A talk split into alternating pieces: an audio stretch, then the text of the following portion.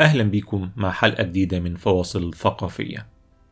النهاردة تغطية سريعة لأحداث اليوم اللي هيكون من أهم الأيام في التاريخ اللي هو الاثنين بدأوا خلاص يسموه الاثنين الأسود 9 مارس 2020 النهاردة شهد أكبر هبوط في التاريخ للبورصات الأمريكية من حيث النقط.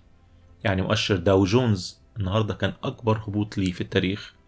طبعا برضو بنقول من حسب بحسب النقط والأدق منه مؤشر S&P 500 واللي كان نزل 12% خلال الشهر اللي فات نزل النهارده بس 7% لدرجة إن تداول الأوراق المالية اتوقف النهارده لأول مرة منذ تطبيق القواعد الجديدة.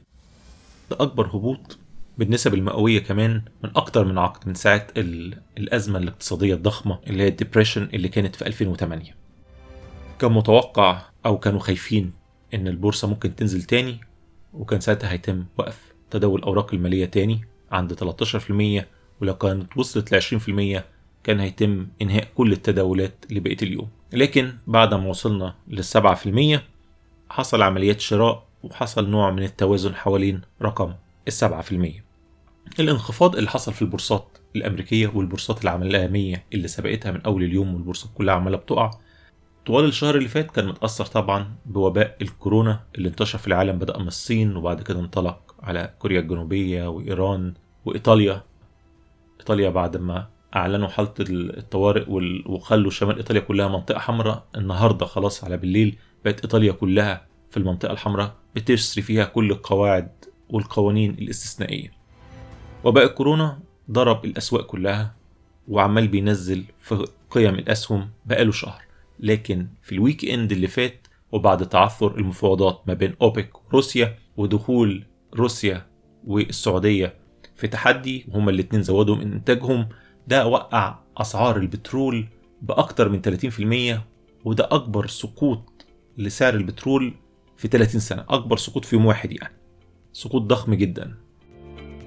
ونتيجة سقوط أسعار البترول دي كل الصناعات المعتمدة على البترول سواء شركات البترول أو الصناعة أو الشركات المعتمدة على صناعة البترول كلها أسهمها وقعت النهاردة في كل العالم. إكسون موبيل وشيفرون نزلوا 10% أرامكو السعودية نزلت 10% وكان ممكن تنزل أكتر من كده لولا إن قواعد البورصة في الرياض وقفت التداول على السهم.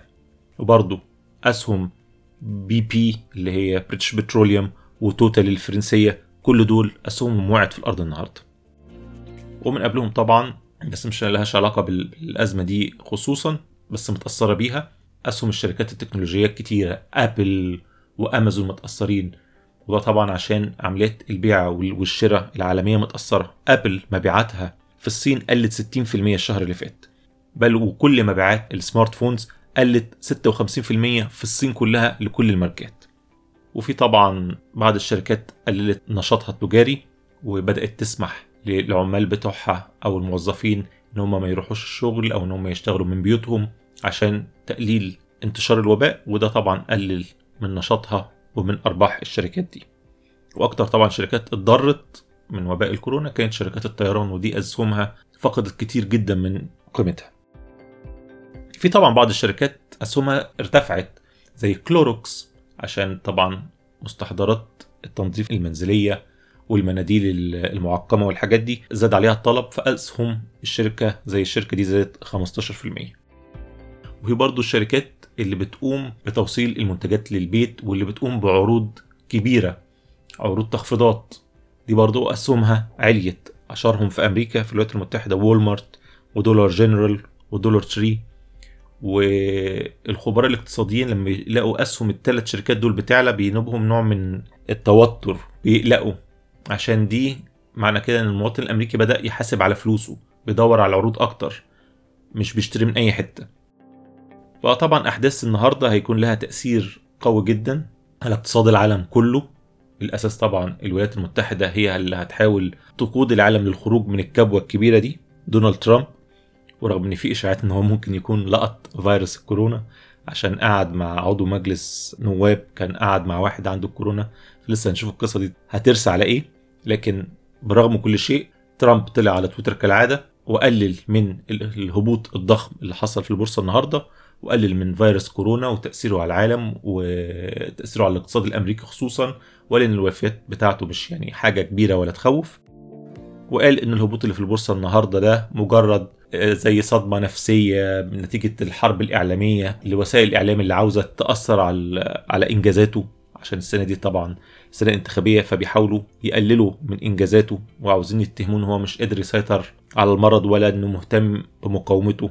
ده غير طبعا إن هبوط البورصة كان نتيجة الحرب حرب الأسعار ما بين روسيا والسعودية.